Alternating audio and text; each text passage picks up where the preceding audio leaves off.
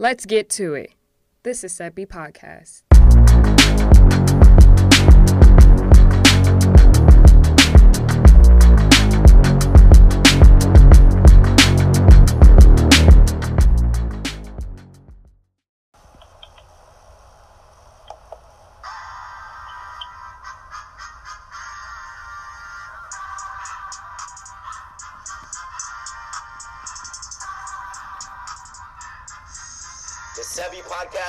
Show. Streaming only here on WNSC Radio. Andrew Luck, all of a sudden, after the age of 29, he retires.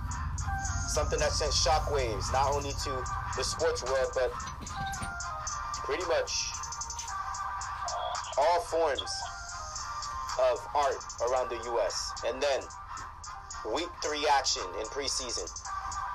The starters, all of a sudden, played more than a half.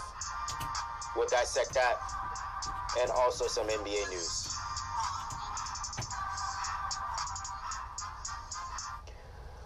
Greetings, everyone, on a late evening here on the Sebi Podcast Radio Show.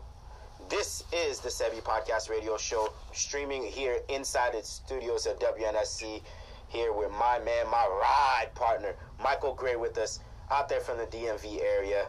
We had some, uh, you know, difficulties at first, but Mike, it's, it's, always a pleasure to have you back on with us.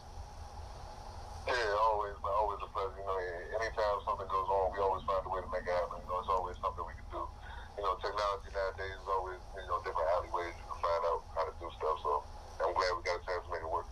Definitely there, definitely there uh, Mike, and just to to start off w- with you there, uh, you know, technology nowadays is vastly expand. You want to talk about, you know, from the days of like Alexander Graham Bell with the telegraph to Thomas Edison. Well, now I'm pretty sure if they had the genius strategic tactics that we have now with technology, they they'd probably be magicians now, right? They so would, man. It's, it's crazy what, what, the times we're in now, and know, it's, when, when you look at where we where we are now to where we were 20 years from now, just uh, just imagine where we will be 20 years in the future. like from technology wise. Yeah, everybody uh, riding on uh, what was it? J.R. Smith riding on those little uh, roly poly oly things. What what are those? Those uh, uh I, I want to say I, want to say like um, th- those robotic rolly things. Isn't it like a, a, hoverboard or something like that? I think so. I, I think it is a hoverboard. Yeah, it's one of those those, those new yeah. devices that they got out there. Yeah, that, yeah. This there's a stat I saw a couple uh, year weeks ago or something, maybe months ago.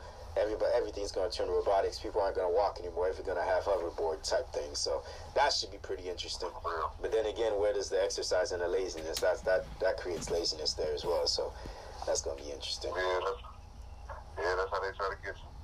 That's ideally so. That's exactly how they get you there. Well, one guy for sure that we know that wasn't lazy at all, Andrew Luck. I mean, you want to talk about toughness personified a lot of his peers. You're talking about opponents, Terrell Suggs to Elvis Dumervil to Von Miller, some of the premier pass rushers the league has ever seen, hitting Andrew Luck. We know earlier on in his career, the Colts' offensive line was very woeful. They used to really feast on that offensive line. And when they got their hands on Andrew Luck and brought him on the floor, Andrew was always the first one to slap him on the head and tell him, great hit toughness personified when you think about Andrew Luck. Well, early on this week, maybe about 40 hour, 48 hours ago, at the game, Mike, how, how crazy is this? At the game, the third preseason game with Jacoby Brissett starting on, uh, um, actually the third string starting, Jacoby Brissett was on the sideline. Andrew Luck's having a private conversation with Jacoby Brissett saying that he's retiring. Well, Jacoby over here is laughing it off, thinking that, are you crazy? Like, come on, man. We've got Super Bowl aspirations this season. I mean, you're the man. You're Andrew Luck. And so you're the heir apparent to Peyton Manning in Peyton Manning's building. There's no way you're retiring. Well, I, ideally, you know what they say when when when the duck uh, jokes with the coyote, sometimes the coyotes are actually true. After then, right after that, we see Andrew Luck walking off into the tunnel, into the locker room while the Colts fan are booing him, and that just sent shockwaves, Mike. I mean, Andrew Luck, all he's done in his first what six, seven seasons is been dynamite. Uh, and take take a listen to this, Mike. He's one of three passers in their first six seasons to get uh, uh, to get I think almost about thirty thousand yards uh, passing, and also he has 171 touchdowns in six seasons. That's third fastest behind Peyton Manning and Ben Roethlisberger. So Andrew Luck is in that elite company, and it's it's short lived. What do you have to say about this, Mike? Uh, well, just like everybody else, I was shocked when I when I first heard the news. I was sitting at a uh, Olive Garden, I believe it was, or it was one of those restaurants, and I was eating I was eating out, down there in Charlotte, North Carolina, and, I, and I, my brother said it.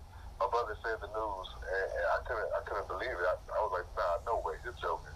Then then we saw it verified from Adam Schefter. You know, that comes from Adam Schefter. It's the truth. So I was like, Whoa, are you kidding me? Like the initial reaction was crazy. Like I, I couldn't believe it. But then, you know, I, I started to, you know, look it up and really look into it. And you know, I understand it, man. Sometimes, you know, when we make a decision like this, sometimes it can be an unorthodox decision. But this is something that was planned. This is something that Andrew Luck didn't just come up with on Saturday afternoon. He was he he's been thinking about this probably ever since the uh, ankle injury, if anything. And it's, it's been some time now.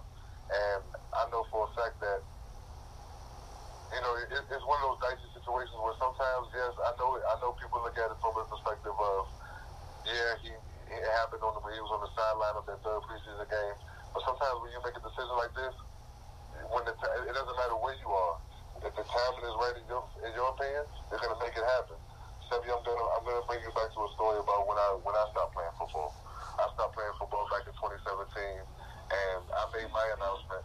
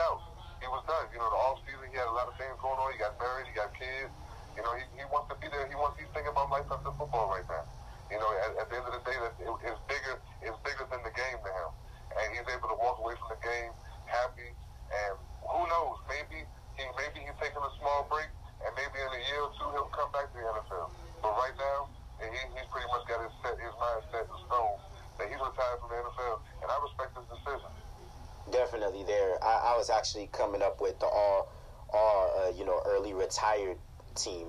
Uh, that featured Andrew Luck now in the list. Uh, Rob Gronkowski, who earlier on this week as well, maybe a, a, day ago, mentioned that he's doing very well right now, but he needed a break because of all those hits that he had. He, he had the shoulder, the back, the, the the two back surgeries that he had from New England, so he needed to take a break off. I had Calvin Johnson as well, um, although he didn't have all those injuries as well, but he's such a big physical specimen like him. He took all those lower hits like Gronk, and so that really derailed his. Um, early on his career, and so I was kind of coming up with my early, uh, you know, um, kind of uh, retired team. Barry Sanders was on there. He retired at 31. Lord knows what Barry Sanders would have done if he kept playing basketball, kept, kept playing football. And so uh, that's that's that's just some of the greatest players that comes up to you. But let's focus here on Andrew Luck. I mean, he's got the back. He had the calf. He had the concussions. Uh, you know, with with a guy like that, 265, 240, mobility is a lot of things. And I think you know, that's what really separated him with, with Peyton Manning. Peyton Manning, as cerebral post snap and pre snap he was with the audibles, he wasn't the athlete that Andrew Luck is with his mobility. There's a lot of clips you can look on YouTube or go back on NFL Network and see just uh, just Andrew Luck buying time because if his offensive line is just abysmal and they can't they, they, they can't hold up.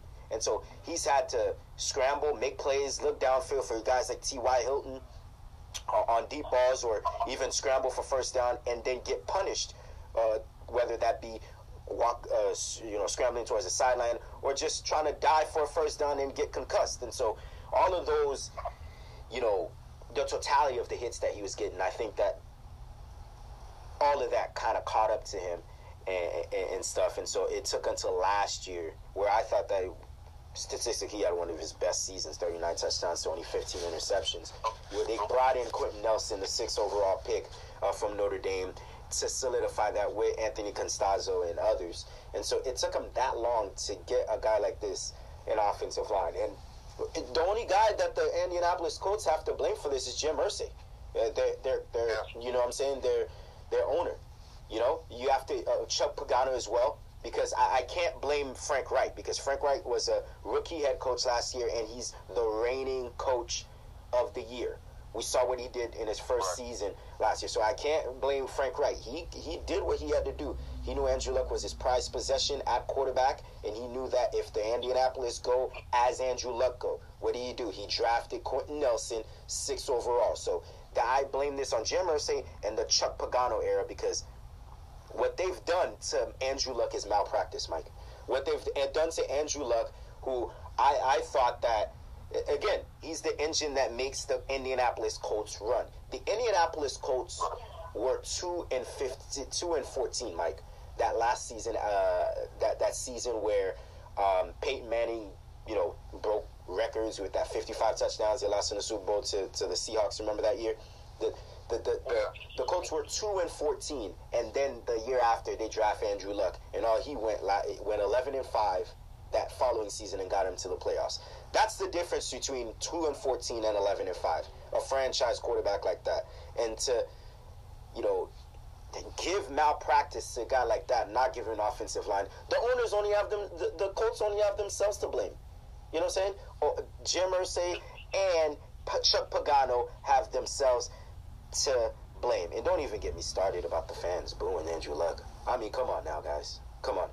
Andrew Luck, it, you guys aren't even in postseason position without number 12 under center. And so I understand the frustration. You know what I'm saying? He you know, he's coming off from an amazing year. You guys were top 10 on offense last year, top 10 on defense. Rookie defense of the year, Darius Leonard coming back, one of Mike's favorite players. You guys had Super Bowl aspirations. You got to come for Andrew Luck's coming from. You know, the last four seasons in particular, two two back surgeries, a calf, uh, uh, an ankle this year, uh, going to concussion protocols. All of that isn't easy, Mike, and that really takes a toll on you. And I think that's what really derailed Andrew Luck. That's exactly what derailed Andrew Luck. And the fans booing, that just shows you uh, the, the mentality that, that the average, the uh, majority of these fans have. You know, that they love you and they'll cheer for you as long as you can, until you can't do for them anymore, until you can't entertain them anymore, until you're no longer uh, of, of value to them, of meaning to them. I mean, the fact that they booed that man off, off, of, the, off of the field, that's, that's just ridiculous. I mean, nobody knows what Indianapolis, what Andrew Luck has gone through in Indianapolis more than Colts fans. They've been there the whole time. They were there the whole time for Peyton. They were there the whole time uh, the year after Peyton left, and they were there when Andrew Luck got drafted. And then the entire six seasons, they know every injury he's been through, every uh, every situation he's been through. So for them to boo him in that situation, it's down. It's right. It's downright disrespectful. It's downright disrespectful. It's it's, it's, it's low grade, and it, it's no place for that. It almost reminds me. Um, it almost reminds me of the situation. I know it's a, it's a, it's a big difference, but it almost reminds me of how uh, how we, we got on the Toronto fans for booing KD when he got hurt. Yeah. I mean, it, it, it's, it, it, it, it, it's just it's just low grade. You know what I mean? It's, it, it's, it's not it's not a good look at all for you. And you know, you Yeah, it's it's really somebody that- uncalled for. Yep. it, it's, uh, it's uncalled for. You boo some, you boo somebody that's put in so much work for you. He's, he sacrificed his, he sacrificed his body and his life for you every Sunday. Andrew Luck doesn't miss games unless he's hurt. Like he go out there, he'll play with a broken this, uh, uh, a messed up this, or a sprained ankle this, or anything. He'll go out there, he'll fight for this team, and that's what he's been doing. It's not his fault that he hasn't had a great offensive line. It's not his fault that he hasn't had a consistent running game that he's been there. It's not his fault that he hasn't had a consistent defense since he's been there. The defense has just got got, got, good last year. Before that, the defense that was in Indianapolis. I mean, please don't get me started. I mean, Yeah, it wasn't. It wasn't. It wasn't good, Mike. Nope. you can't you can't make this stuff up. And Andrew Luck has been the constant for this team ever since he's been drafted. To show him that disrespect in that moment, no. And I've, I've, heard some people on ESPN. I've heard some people say that in that moment, the the Colts fans were justified for, for speaking for uh, for saying for. No, they weren't. No, they weren't. That they should. I, this is why I think they weren't. They were not justified because in that moment, if anybody should understand where they're coming from, it's Colts fans. They should understand more than anybody. That's not that's not an excuse. They they know what Andrew Luck has gone through. They know the injuries. They heard Andrew Luck say in the offseason, oh, I'm pain free. I'm finally at a point in my career where I'm back to enjoying football. Think about it. After six years playing in the NFL, he said he's back to enjoying football. And then he said he's pain free. And now he's to a point where he got that injury. He got that injury in the preseason game, and, and, or, or in training camp, and, and, and now he had to sit out for the rest. And Mike, you know what this reminds me of? Yet another Th- This reminds me of Peyton Manning. This reminds me of Peyton Manning. Remember when he had that neck injury, right? Uh, you know, after the 2010 season, Peyton Manning in that building. You know, the, pretty much Indianapolis is Peyton Manning for all those years inside that dome. And when he had that neck injury, he wasn't the same. And so that really deterred him. And he he had one of those Kawhi Leonard modes. He said he didn't want to be here. The medical staff was a little bit, you know, inconsistent, and that's what enabled John Elway to gamble, and of course made that blockbuster uh, trade in free, ag- not free agency, but to trade for Peyton Manning to you know, go to Denver, and so that kind of reminds me. So this this has been an ongoing thing since the early 2000s. You know, mind you, Peyton Manning was number one overall pick in 1998. You know. Andrew Luck was number one overall pick in 2012, and so the that doesn't happen for for for a, a franchise. There's not an NFL franchise that can say we had a chance to pick Peyton Manning number one overall pick and Andrew Luck number one overall pick. That that's a, a, a jack of all trades. that, that really never happens. You got you, you guys had two great franchise alter alter changing players that you guys couldn't you know protect under center a- a- at all. When I think about Andrew Luck, Mike, I think about one of the greatest competitors whom ever lived. You know, again, Yeah. I, I brought up some of those guys. I, there was a play where I, I remember, you know, Terrell Suggs, and that's a big boy, coming after you and really got a good lick at Andrew Luck. Andrew Luck's getting up first and said, "Atta boy, great hit." And you would think a quarterback Right. would say, I mean, you would think a quarterback in this era would be, you know, reprimanding with the with the refs and saying, "Where's where's where's where's my extra 15 yards?" You know what I'm saying? But Andrew Luck, Right. just just just a, a gamer. That's what I think. Andrew Luck is a gamer, and and what I think about him is toughness personified. Like I said, ultimate competitor, and of course some of his great greatest moments. You know, we we, we got to look back. One game that stood out to me the most was this man in the fourth quarter. One one of the best closers the game ever had in game game tying or game winning drives. They were down 28 against the Chiefs in uh, the 2014 divisional round game against Alex Smith. I mean, Jamaal Charles was just having a field day, and then in a blink of an eye, Andrew Luck marches the Colts back into the game, and they ultimately win the game 45 44. that's going to go down as one of the greatest postseason games ever.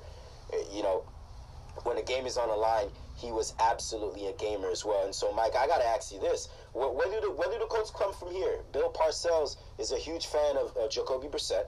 You know, uh, he came from that Bill Belichick tree, so we know that he can play. You know, uh, the the year that he started, he had 13 touchdowns to seven interceptions. Not bad for a backup. But but there is some talent in this team. T.Y. Hilton is still a constant. He's still a deep threat and one of the more deep threats in the game. They drafted uh, Parris Campbell out of Ohio State, another speedster out wise, and Devin Funchess as well. And Eric Ebron came out last year and really showed out. I don't know how the Lions let him go, Mike, but uh, he had 13 touchdowns as a tight end that led all AFC tight ends. And so um, coming from that Pro Bowl season, there's some talent here. Where do the Colts come from here? Well, I think I think what they have to do is they have to assess. They have to see how good Jacoby Brissett looks this season, and uh, and from there they can make their move to see. Well, do we need to draft a quarterback? Is, is this is this the tank? Is this the tank year, Mike, where you tank? and you luck in and see if you can get Trevor Lawrence or maybe Tua Tagovailoa next year, or maybe Justin Herbert from Oregon. Is do they do do they go to that, or do they? Because I, still think they've got a great roster. I think there's too much talent and too much uh, experience on this roster for you to be tanking. This team, even even without Andrew Luck, this team can still, depending on how good Jacoby Brissett plays this year, they can still potentially make the playoffs. I don't see them winning the division. I, I, but I but I still see them making the making the playoffs for sure because they they, they, they have special they have a special team. Like I said, this defense can carry this de- this defense can be the focal point, and players on that defense can step up and make some noise and really carry this team. Like you said, they have weapons on the outside. They have a solid running game with uh, with Mack and Hines, you know, from NC State. So I, I know I know at the end of the day, yes, if they don't have number twelve back there, but at the same time, Jacoby Brissett, I believe that he can be a, a a solid quarterback. You know, he can he can manage he can manage the game, make some nice throws down the field, and if he takes that next step, to boy, he's a he, he's elevated himself to possibly a franchise quarterback. Who knows? This Indianapolis Colts team can definitely make some noise, but I don't know. I don't. I think this roster is too deep and they're too loaded to be tanking. I think they I think they should definitely go for it and see how see how far they can go with this thing because you never know until you try. And you never who knows Jacoby perspective can can be can can have improved from the last time he played absolutely there, especially with a great offensive line now with guys like Quenton Nelson, Anthony Castonzo as well. But Mike, this to me, good. Hey, hey, Sevi, it's almost to the point where it's like there's so much talent around this team right now, especially the offensive line, solid running game, the, the weapons outside of the top ten defense. That it, it's, it's almost to the point now where they're going to be looking at Jacoby Brissett like, okay, it's on you. What, what are you going to do? You know what I mean? Like that, that, that, that's how good this roster is. So I think I think it, it really depends on how how far and what steps Jacoby Brissett is going to take this year. Right, right, and I think we came to the season thinking that there's just a handful of teams in the AFC that could probably derail New England and maybe be Super Bowl, uh, Super Bowl uh, in Super Bowl contention in the AFC. Obviously, the Chiefs are there with Patrick Mahomes. Uh, the Chargers are always knocking on the door and, and, I thought the Colts were one of those teams. So you go from Andrew Luck, a Super Bowl contention team, Super Bowl contender, to maybe a team just making into the playoffs. And, and again, I, I agree with you, Mike. I think this team has a lot of talent. I love their roster. Marlon Mack can run the football. Um, they've got some nasty guys up front, led by Quenton Nelson, as I mentioned. Um, and, and they've got speeches out wide. You know, Parris Campbell can really take the top off of defense as well. And so I don't think it's it, it's a tanking year per se for Indianapolis Cup. But you know what? Now, Mike, we get to evaluate Frank Reich. You know, it's nice to have an insurance policy like Andrew Luck to just give the keys to and say, "Hey, orchestrate the offense." Don't don't get me wrong. Frank Reich is a great, great offensive caller, and well deserved for winning Coach of the Year last year. But this is now we get to see how he coaches the other aspects of the game.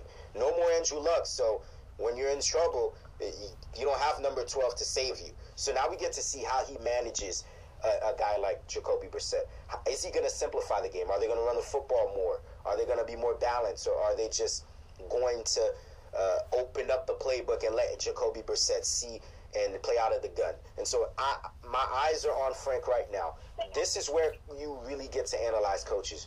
When things go bad, when things get tight, when injuries happen, we get to see who are the real coaches and who were just lucked out because of some great talent. So I'm gonna keep my eye on that, Mike.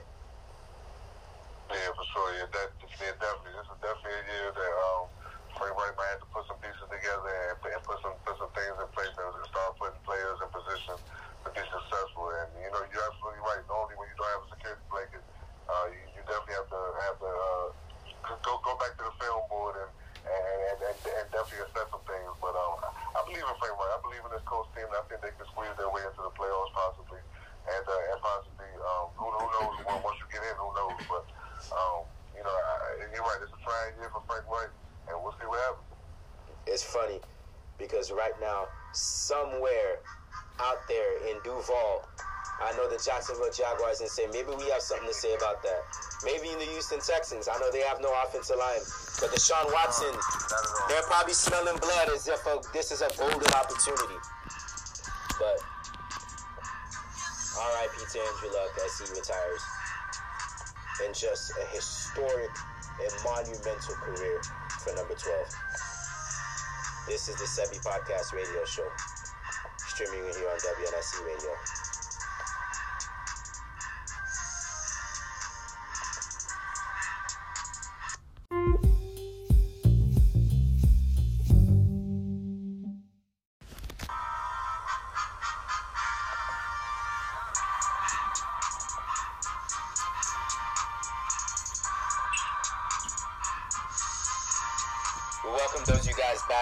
Studio Z, Hot by Gunna here on the track there.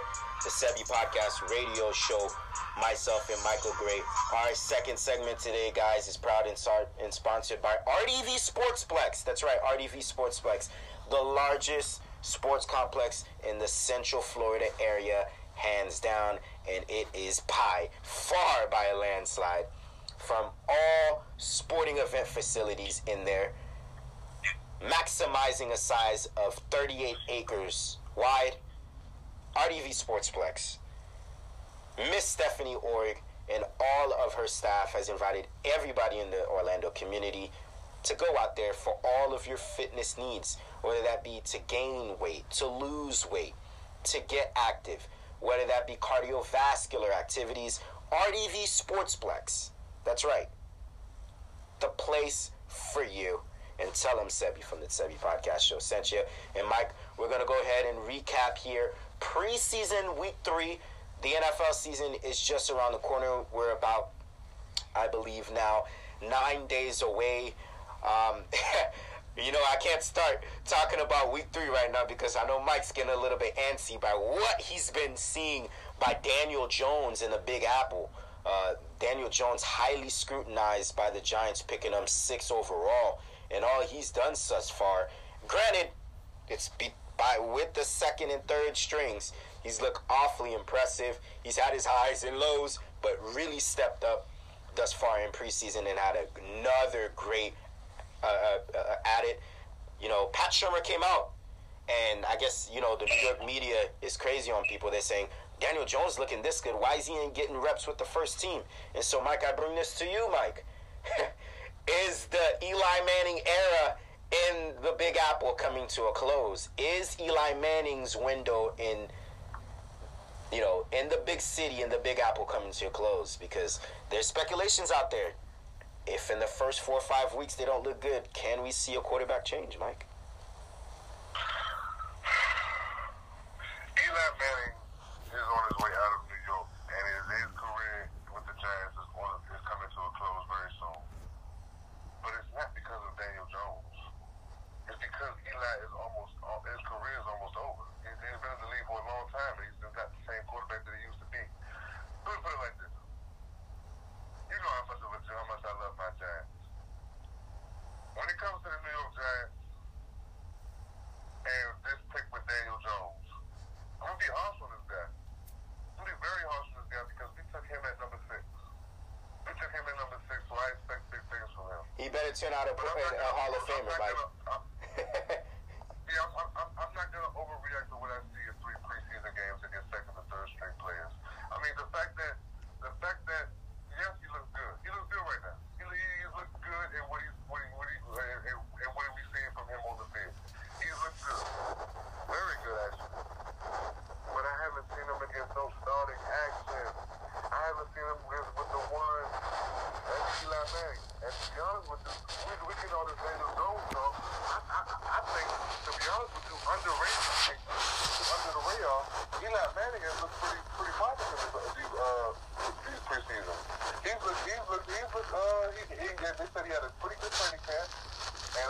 expected big things from him week one and the start of this season.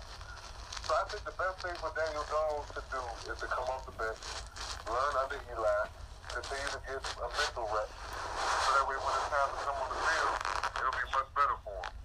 I don't think he's ready yet because I haven't seen him against the starters. And I think this over this overhype that we're giving him is, is, is too premature. The, uh, the fact that Pat Shurmur is coming out talking about oh all the, all the naysayers about Daniel Jones, uh, I need I want to hear what they have to say. For what? They haven't done anything. He hasn't done anything. He hasn't even played one regular season game yet. You mean to tell me we gonna put somebody in the Hall of Fame based on three preseason games? Are you kidding me? This is this is this is getting annoying. It's too premature, and it's, it's, it's a sign of desperation. All that's all it is, a sign of desperation, and it's a, it's a, it's, a, it's, it's, it's, it's getting annoying. Eli Manning, to be to be honest with you, has looked very well this preseason. I expect him to have a pretty good season this year. And yes, his, his time is limited in New York, but it's not because of Daniel Jones. It's because he's he's going into his 16th his 16th year. He's about to be 37. He's 37 years old. Eli Manning still can throw the football, and he's shown that. And I think, to be honest with you, Sebi, I think the fact that Odell is not on this team anymore might help might help Eli a little bit because Eli likes to force feed Odell a lot instead of looking for other receivers. Now he doesn't have Odell on his team anymore, so now he has the opportunity of spreading the ball around and you know just and not have the key on one guy. You know what I mean? Just not, not have, have your focal point on one guy. So I think this might this, Daniel Jones has looked well. Don't get me wrong, but this pre this hype this this notion that oh we have a quarterback controversy. There is no quarterback controversy right now. Eli Manning is a starter. He is he has been preparing and, and playing in this league since 2004.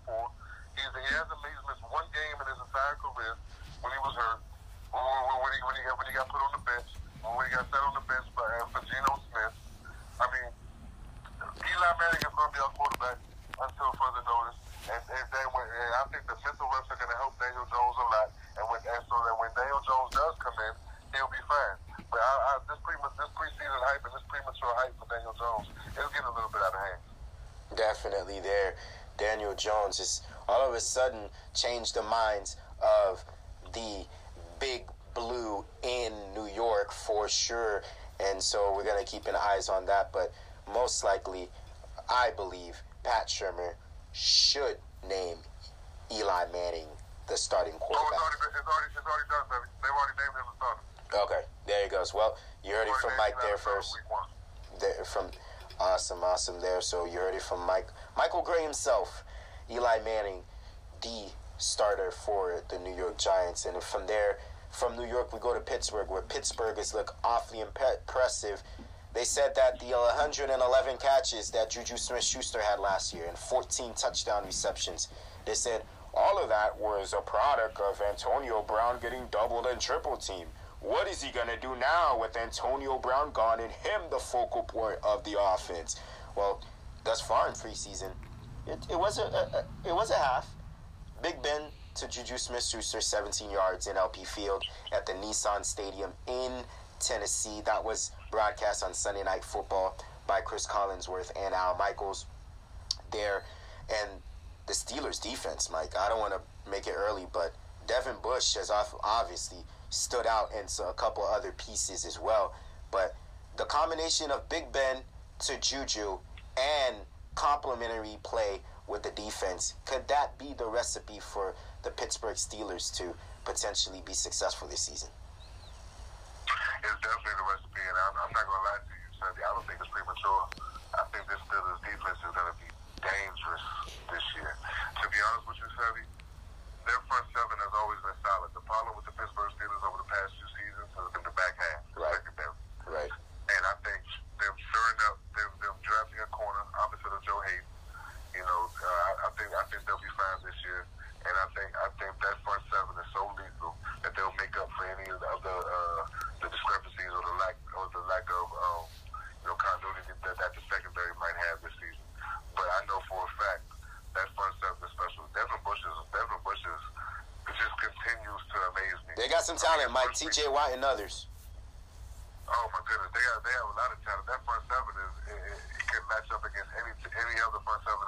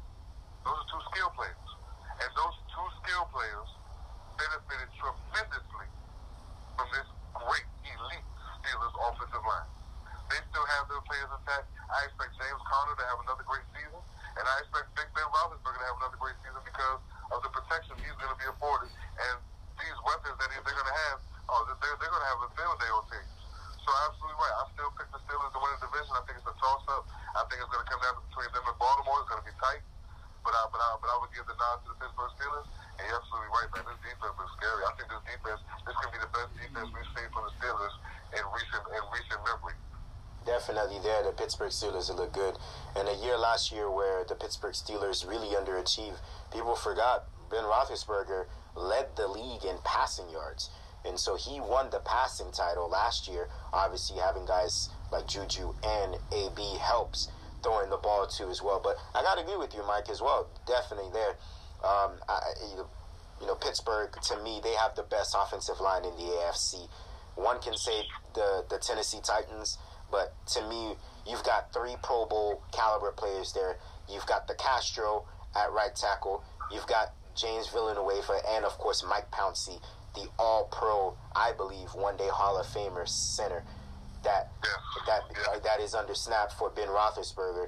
And you saw, it doesn't matter what running back is there. Le'Veon Bell obviously feasted. Le'Veon, as great as he is, you know, a lot doesn't get credited because of that great offensive line that he is, that he that he's had. And so we saw a guy like James Conner, who was from Pittsburgh, who went to school in Pittsburgh or in college, really benefit off of that as well uh, last season. And so I, I think they're going to be complimentary this year. They're going to run the football. They're going to be able to play, do play action uh, off of that, and, and get guys like like you mentioned.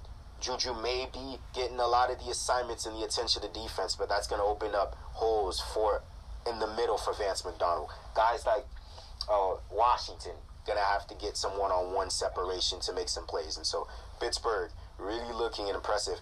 And Mike, when you look at the Tennessee side of the equation, they've got you know question marks at quarterback. Is Mariota healthy? That's always been a question mark since coming into the league, and now Ryan Tannehill, former Dolphins quarterback.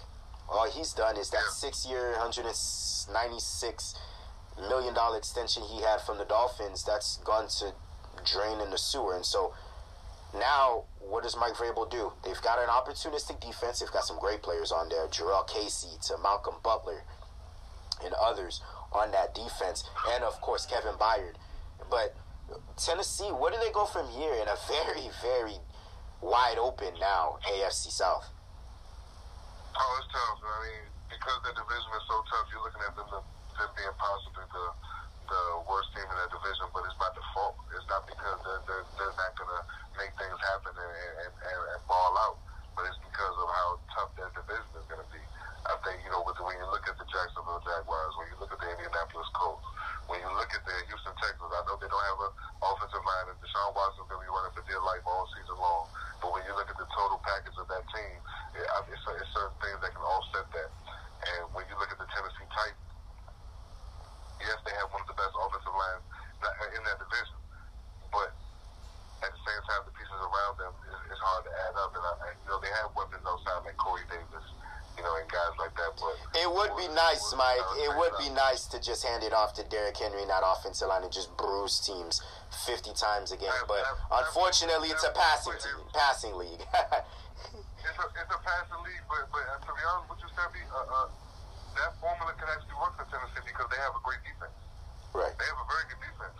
So because because they have a great defense, they don't have an elite defense, but they have a pretty good a pretty good defense to where they can run the football, control the clock, and and, and, and Mariota can play off that, and that defense can hold them to certain games. But that defense is, is, is good enough to where if they, if they can score twenty, if they can score twenty one points, they can win most. They can win majority of their games. That's how good their defense is. You know, they have they have a great secondary. They have one of my favorite defensive tackles in the league, the Jurrell Casey, and, and it's, just, it's a special team. And I, I want, I, I, I'm intrigued to see the step that they take this year. You know, trying trying to make it trying to make it back into the. Well, no, playoffs. there's no, there's no And, doubt, uh, Mike. I think to me, their strength, the strength of their team is the trenches. I think they've got a great offensive line. Obviously, you know, uh, led by Taylor Lewan. I mean, did he get paid, Mike? Uh, you don't see that in the NFL. We, we don't see that in the NFL, Mike. Just offensive linemen getting paid like that. Taylor Lewan, one of the premier in his position, and then defensively, Jurrell Casey. Uh, Orakpo is a little bit hurt and banged up right now, but defensively they can get after it as well. And so I think the strength of their team is definitely the line of scrimmage. Our concerns is is that it'd be nice to hand the ball off to Derrick Henry, uh, you know, former Heisman Trophy winner. He had a great year last season as well, Mike. But uh, unfortunately, it's a it's a passing league. You got to be able to make plays on third down. You got to be able to dis- be deceptive on first down. Think that we're going to hand the ball off to Derrick Henry and have some play action and some movement off of that to get the tight ends and the receivers going downfield vertically. And so that that's my only concern when you talk about the Titans. Yeah, I, I, I feel you. I feel you. And, and just like like I said, it's just the AFC is so competitive and so tight that you know it, it's so hard. Like teams like the Titans who, are, who can make the playoffs and are playoff caliber teams might fall on the short end of the stick because it's just so competitive on that side. Definitely there. From Tennessee, we travel to Kansas City. Not, they've got one of the best barbecues, Mike. I don't know if you've been to Kansas City. You got to try their barbecue. They are known for their barbecue. But not only that, but they're also known for their ruckus, ruckus fans in Arrowhead. Probably one of the loudest stadiums, if not the loudest stadium in the National Football League to play. And it doesn't help because you're going into the Chiefs' kingdom with number 15 and Patrick Mahomes. But now, a team that we really picked this season to really surprise a lot of teams, the 49ers won the game, obviously. You know, the, the two quarterbacks played the full first half. The second half, they rested, of course. So the second and third strings really had a chance to make for their names for last minute roster positions and roster cuts. But Jimmy Garoppolo, after really struggling his first outing in week two, week three, really, really got it going. Guys like Marquise Goodwin, George Kittle coming off from a Pro Bowl season, and others sharing the ball around. That beautiful spiral, gorgeous ball that he has coming, being supposedly being Tom Brady's apparent and being a student under Tom Brady for three and a half years really showed out. And the Mike Shanahan, Kyle Shanahan, excuse me, the uh, son of the great uh, Mike Shanahan from the Denver Broncos, a great offensive caller. We, saw that with Matt Ryan, what he did in 2016, winning league MVP, getting guys like Freeman, Tevin Coleman, who's now on the 49ers offense. And so I think that his recipe is is they want to run the football, they want to do great play action off of that, get guys like Tevin Coleman on screenplays, and then let those speedsters that they have out wide Marquise Goodwin with his Olympic speed. Get guys like George Kittle matched up with smaller guys, DBs and linebackers. And so Jimmy Garoppolo really looked good in that game. And so what's the ceiling this season for the Gold Rush in San Francisco? This team can make the playoffs. That's how good they are. They can they can definitely make the playoffs. Uh, I can see them possibly get to the second round, depending on the matchups and, uh, and, uh, and who, who they have to run against, the seedings and, and things of that sort. But this team can definitely get to the playoffs. I was telling people, don't overreact to what you saw from Jimmy G against the Denver Broncos. Not only did he go up against one of the best defenses in the league, he's rusty. He's coming off an entire season where he sat out. So he has to get his legs under him. He has to get acclimated. He has to get everything back. He has to knock that rust off. You know, when you, when you, when you stop playing football for a long time, you just jump right back into it. You don't automatically look like Tom Brady. You got to start, from scratch. You got to you gotta, you gotta, you gotta start from scratch and get your feet back and get back into the, into the flow of things. And that's exactly what he did. He knocked that rust off and he had a great game um, against the Kansas City Chiefs. I mean, he only played a half, of course, but in that half, I mean, he was, he was spectacular. He was making plays. 15 for 19, Mike. That's great completion percentage. Very good completion percentage. The play action was working very well. He was getting throws down the field. He was making great reads. Uh, he made a couple ill-advised throws. I mean, I saw a couple, I saw one throw in, particular where he was throwing down, where he was throwing into triple coverage yeah, he made a couple bonehead decisions, but at the same time, that's to be expected from a young quarterback who still, you know, who's still getting into the flow of things. But for all in all, I was very impressed with what he, what he, what he was able to do. Being able to match Patrick Mahomes and what he was doing on the other side of the ball, it, it was special to watch. And I, I tell, I'm telling you, expect to see a lot of that from Jimmy G this year and more because I expect him to have a very good season this year. And this, the ceiling is high for this for this guy and, and the San Francisco 49ers team. This team, and we all know how good their defensive line is and how good their defense can be this year. So I think I think they get to the playoffs and possibly the second round depending on their matchup. Definitely there. The continuity with Kyle Shanahan as a great offensive mind with a guy like Jimmy G. The, the ceiling is is only the cusp of what this 49ers team can only be good this year, but also years to come and perhaps decades. And of course, we know John Lynch paid a stiff price, $137.5 million man for Jimmy G. They're really banking on him in San Francisco in Levi Stadium. But Mike, kind of like what you mentioned on the defensive line, now it's time for all of those first round picks to be something. And, and Mike, I, I'm, I'm preaching this. I'm preaching this now because the 49ers have really invested a lot in that defensive line. Solomon Thomas, Joey Bosa, Nick Bosa, excuse me, the brother of, of Joey Bosa. Some say that Nick has better hands than Joey Bosa. How scary that can be, Mike. How scary that can be. Nick Bosa has better hands than his brother Joey, and we know how great of a premier pass rusher he is out there in LA. And and, and, and guys like DeForest Buckner. And so I don't think they have uh, uh, um, what the Rams do in that NFC West. They don't have Aaron Donald or Clay Matthews, uh, just guys that, you know, with experience and that's been there for quite a long time know to just how to go get around, you know, uh, offensive tackles. But I think when you look at when you compare rosters on that defensive line, I think talent wise, the 49ers, they probably have the best core of defensive linemen in that NFC West. You know, you pick Bosa number two, you pick Solomon Thomas number three, you pick DeForest Buckner, number four. I mean, all these guys are in the top five, and it's time for them to really breed into something. And so I, I think the strength of this team, on defensively at least, can be that front four. And so I think it's time for them to really get after the quarterback. It wouldn't shock me, Mike, if this team had 50 plus sacks this season. They, they've got some really, really nice and ascending talent in that def- defensive line. You're, absolutely right. And one of the biggest components to having a great defensive line is you don't have to bring blitzes all the time. Absolutely. When you don't have to bring blitzes all the when you don't have to bring blitzes all the time, that, that allows your back half, your back half, your linebackers and your safeties and your corners to be able to play coverage, and that helps out your defense a lot. So that, that that can make that can really help out your secondary and help out the San Francisco 49ers defense, to where they don't have to bring all the pressure and they can cover the back half and you know just work off each other. So you're absolutely right. This defensive line can really turn this San Francisco defense into one of the worst defenses in the league in previous in recent memory to one of the best, depending on how they perform on that on that side of the ball. Definitely there. When this is funny, Mike, a Giants fan who's talking about getting pressure with four and playing coverage with seven. The guys like uh, I know this makes you laugh. This makes you smile, right? Guys like Michael Strahan, Osi Umenyiora, you know, guys like Justin Tuck. You know what I'm saying?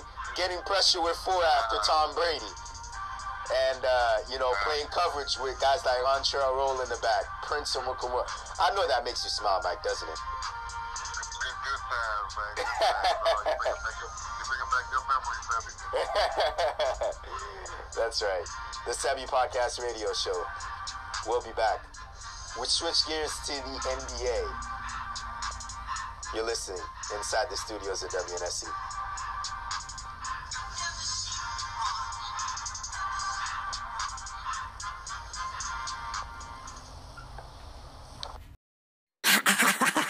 Let's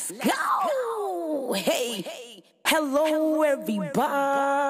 How you feeling tonight? You know what we about to do. We on that namaste, yeah, yeah, ride, pride, and honor. And you know where I'm recording that, right? Boss engineer that shh. It's been a great, great week, and I want to say thank you guys so much for following me around the Orlando community. I've done the Institute, I've done the Hippie Hideout, I've been at members only, and you know where I've been this whole time, just hiding in the library with Jaden Visionary. I just have to say I thank you guys so much for tuning in with us and keep, keep, keep pumping for the community. Hey, y'all!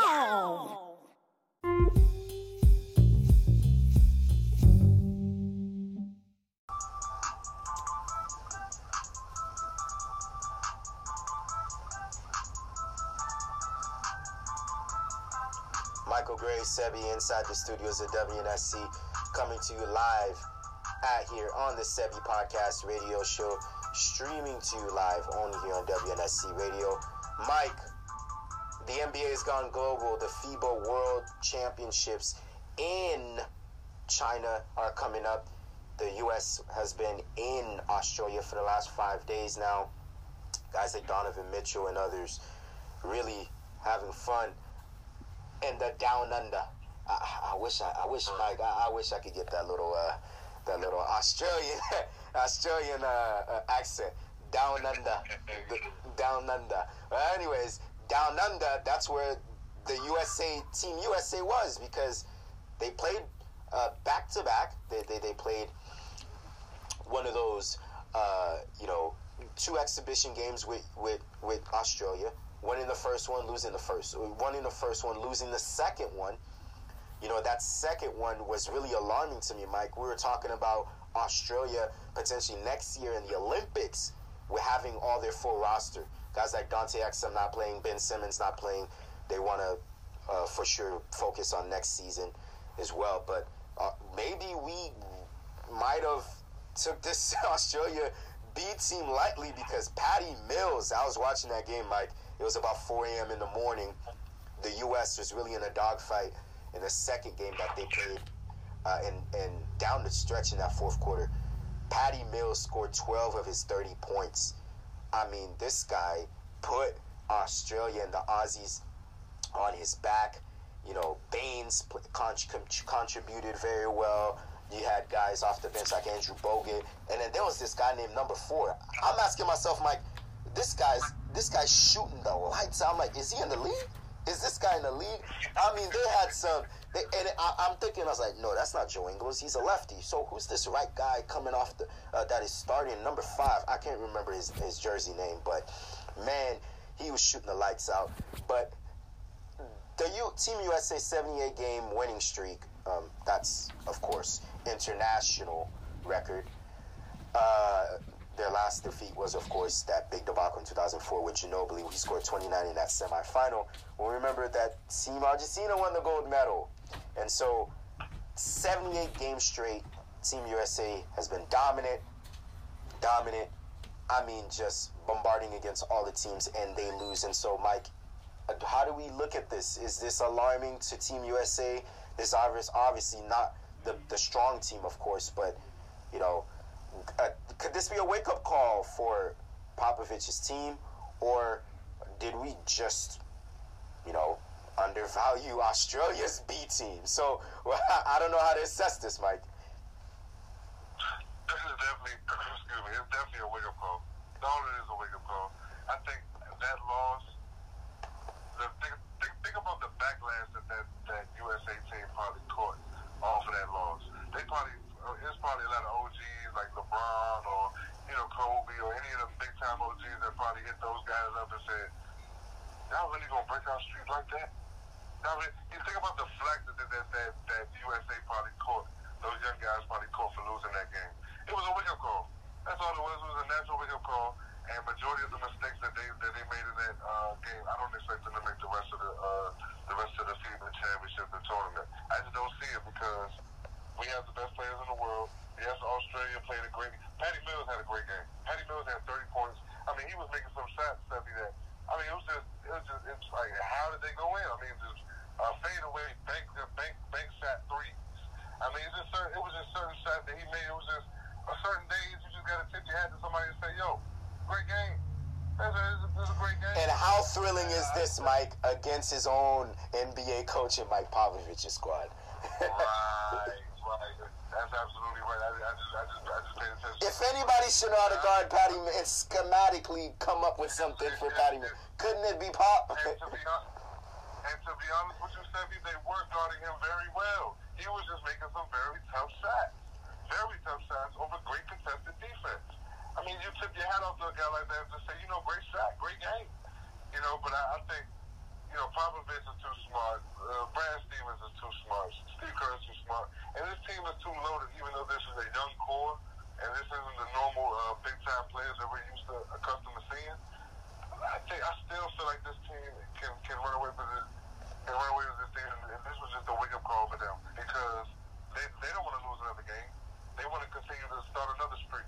They already started another streak when they beat Canada the, the other day um, by 15 points. So I feel like there was nothing but a wake up call. It was a great a great game by Patty Mills in, uh, in Australia. They, they they they came in. They were motivated from that loss they had the game before. So they already showed, USA already showed that they can beat them. I, I just, I, I see USA still handling their business and still doing their thing.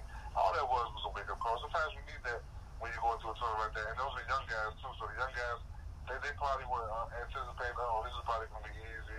You know, they got the first couple uh, big time wins early in the early in the tournament, and they were dominating. So they probably was like, oh, and, and plus they had just beaten Australia by 16 points uh, a few days before. So a, a, a couple nights before, so they probably was just thinking like, oh, this is easy. And sometimes for a young team, you, you tend to let your foot off the gas pedal. And they let their foot off the gas pedal in that second game against a motivated Australian team, and then backfired and came back on them. So I'm not, I'm not overreacting too much to it. I think it was nothing but a wake up, wake up call, and I think these young ballers going to come back strong and, and dominate the rest of FIBA. Definitely there. Coach Jay Wright of the Villanova Wildcats as well is on, on that roster, and he said that you just got to tip your hat off to a guy uh, like that, just making all those tough shots that Mike was saying there. Uh, this is interesting.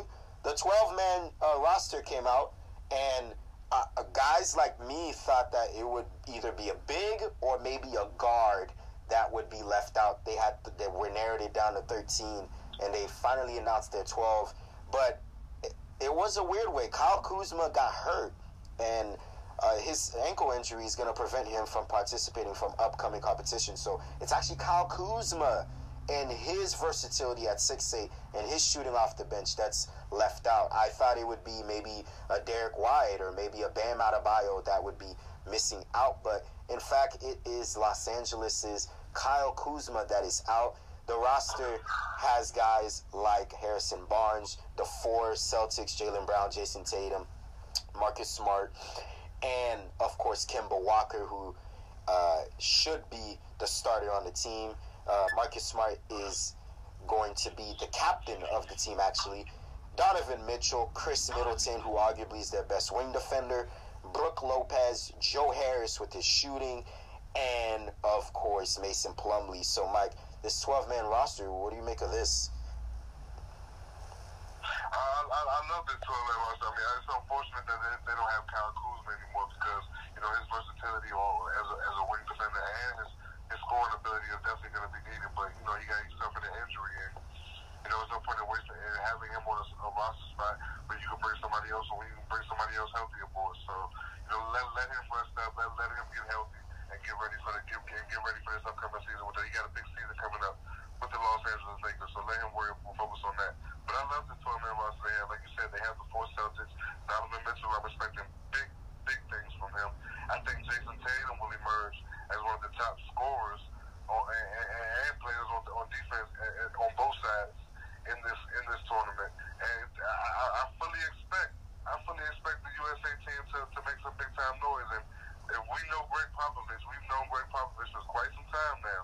He's one of the best, if not the best, at putting players in the best position to be successful. And I, I see no difference with with this USA team.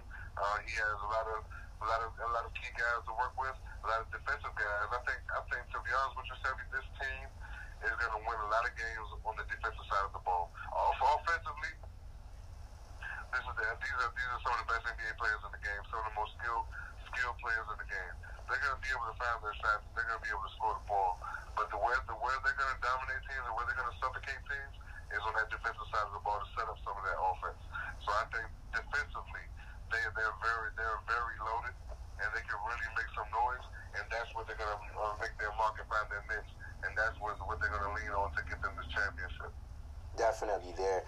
Um, uh, this is what stands out to me. The couple games I've seen, I, especially that that loss there. Um, their only all star on this team is Kemba Walker, and boy, Mike, has he had a camp. I mean, this guy. I, I think if the U.S. are going to win a gold medal in this tournament in China, they're going to be they're going to go as this their, their, guard play goes, and I believe Donovan the Donovan Mitchell and the Kemba Walker backcourt to me is obviously I, I think that you know that's what's going to be the starting rotation, but I think that, that the Donovan Mitchell and the Kemba Walker high pick and roll, or just let them survey uh, and, and make a play. I think that's what's going to lead this team to to the promised land. Because Kemba Walker, I mean, he's the lone guy. I, I think when push comes to shove, if they were to play or meet maybe Giannis in a semifinal or a quarterfinal, if they were to meet up another Patty Mills, um, you know, exhibition, just shooting the lights out, or maybe Serbia, and, and they needed a bucket, I think Kemba Walker would be that guy.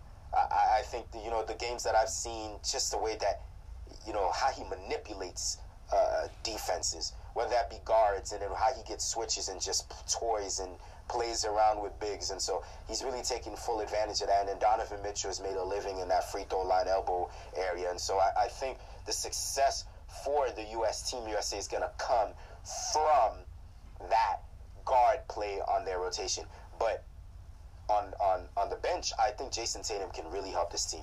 Jayson Tatum, as well as Harrison Barnes, they come off the bench, and if they can knock down some shots, Jaylen Brown can be that anchor defensively. I think that's where they can be. Another key guy to me as well is Khris Middleton. Khris Middleton is going to have to play a key role in this because we I, I, we were suspecting that you know Tucker uh, from the Houston Rockets would play that that power forward position, playing that small ball that he normally does under Mike D'Antoni. Well, Tucker didn't make the team. He chose to opt out and go back to Houston and focus on the regular season. And so I think that's going to be the role that Jay Wright, Steve Kerr, Brad Stevens, and Popovich puts Khris Middleton. And so he's going to have to deal with the bigger Giannis's, the potentially in switches with uh, Nikola Jokic. And so I think that position, his versatility and how he can step out and, and, and hit some jump shots and take them out at the paint is going to be huge as well. And so uh, uh this is going to be very interesting, very interesting in China, Mike, uh, uh, for sure. Do you, what do you think about that? Yeah, it's, it's going to be very interesting. And I'm, I'm, I'm, intrigued to see how they respond and how they continue to grow with each other. And like you said, with these four Celtics on the team, we're really getting a glimpse of what the Celtics are going to look like this season. Especially when we see all four of them on the floor at the same time. If that if that happens, I mean, it's, it's going to be special. It's going to be intriguing. And I think I, I really think that the best thing that happened to them was the fact that they lost to Australia and let them know that hey, this isn't as easy as it might have seemed over these last few years. Yes, yes, our USA teams made it look easy. Um, you know, with the, how dominant we've been over the years, but a lot of that was because of the work that they put in and how well they played together and how they fed off each other, and they took every game like they took every game serious. And I think that was that the best thing that happened to them was that loss, and they'll capitalize off of it. You know, you saw how they played against Canada the other day, and I think they're going to continue to do that in China and, and so on and so forth. Definitely there. So best of luck to Team USA out there in China in all of their endeavors as they start their FIBA World Cup Championship early here in September. And we go back to the States where a couple days ago, Mike, Caris LeVert got that big extension from the Brooklyn Nets. Well deserved for him instrumental off the bench last year, about a dozen points off the bench, fully healthy now. Now with KD, now with Kyrie Irving, you know, KD without, you know, himself, uh, probably will miss all of next year. And having guys like Jarrett Allen, who's one of the premier shot blockers in the NBA. Caris LeVert was definitely a guy that, you know, Sean Marks and Kenny Atkinson had to lock up future reference, and they see the 25 year old man on his birthday. What a birthday gift is that? Like, they gave him a contract extension. They think that he will be instrumental in their success for the next three years. You're, what? You, good move by the Nets, right? Well, no, no, no, no, Sebi. It's a great move. I love Caris LeVert. I love, I love everything about his game. He's, he's got the handles. He can, he can slash to the paint. He can knock down perimeter jump shot. Um, he's a great player, and he continues to get better as time goes on. You know, you can tell that in the offseason he works on his game a lot. He plays in a lot of tournaments, and he, he's, he's, he's big out there in Brooklyn. They love him in Brooklyn. I mean, think about it, Sebi. The combination of Kevin Durant and Kyrie Irving are special. Don't get me wrong, it's very special. But one of the most underrated combinations on this team is Caris LeVert and Spencer Dinwiddie.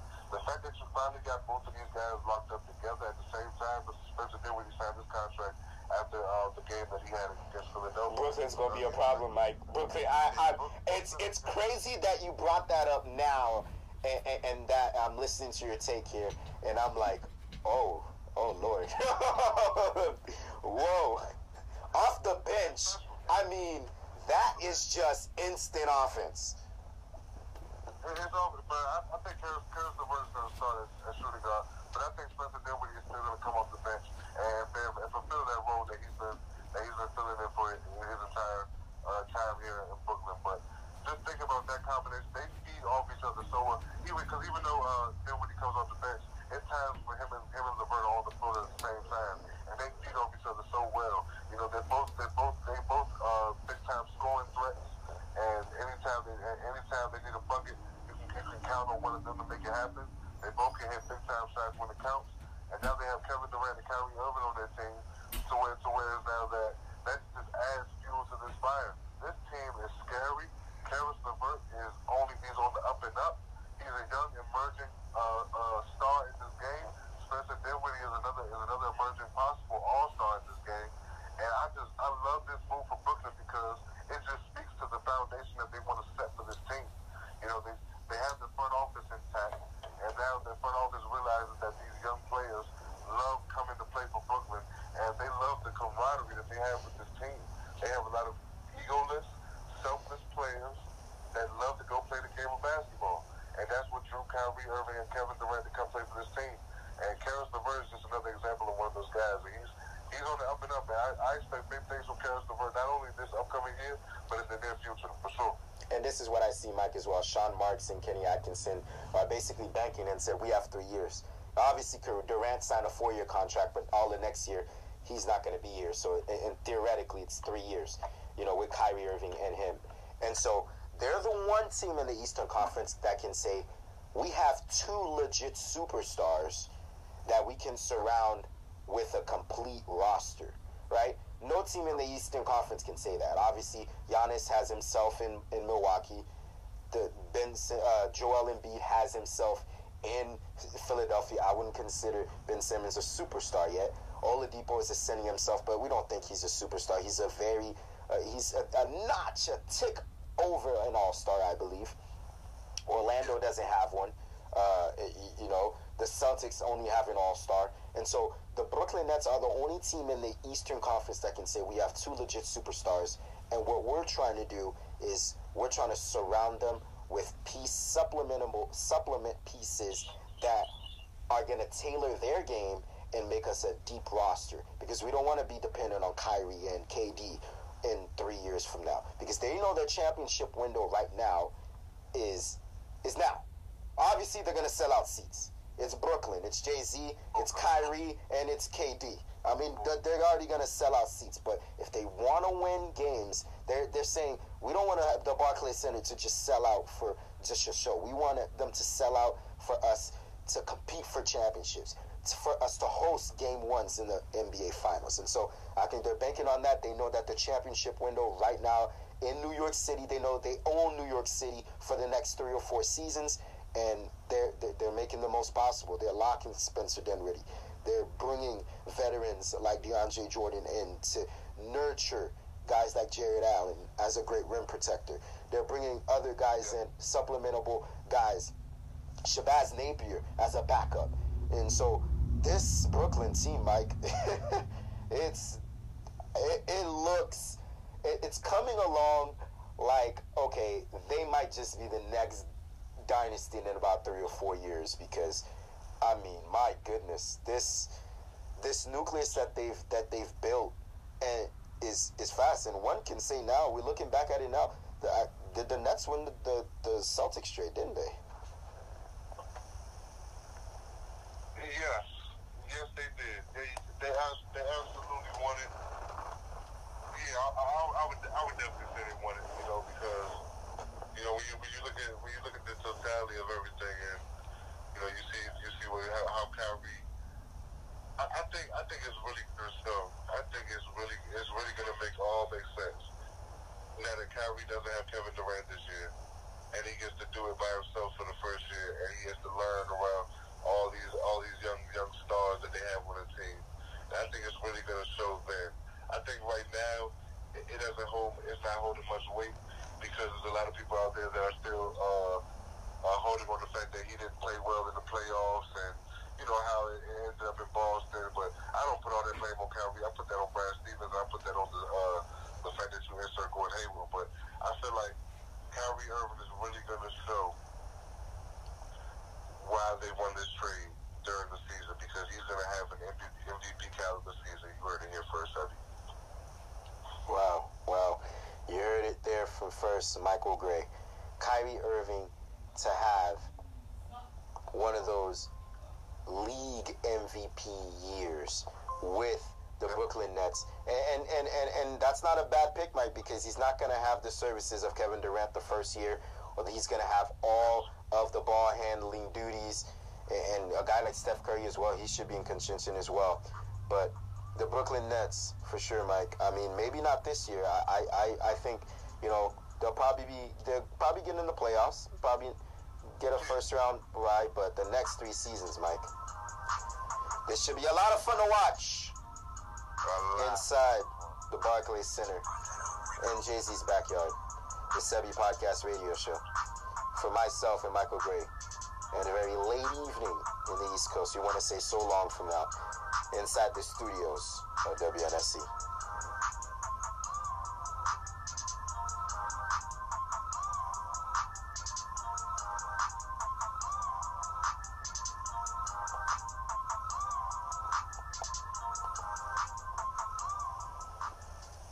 You've missed some of our recordings or some of our episodes? Have no fear. The Sebi Podcast experience is still here.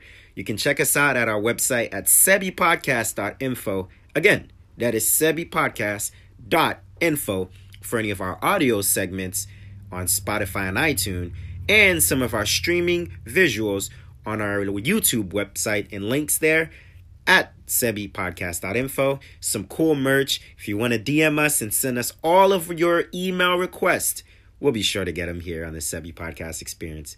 And remember, folks, whether you're listening on air or viewing online, Sebi Podcast is wherever you go. And that is the slogan.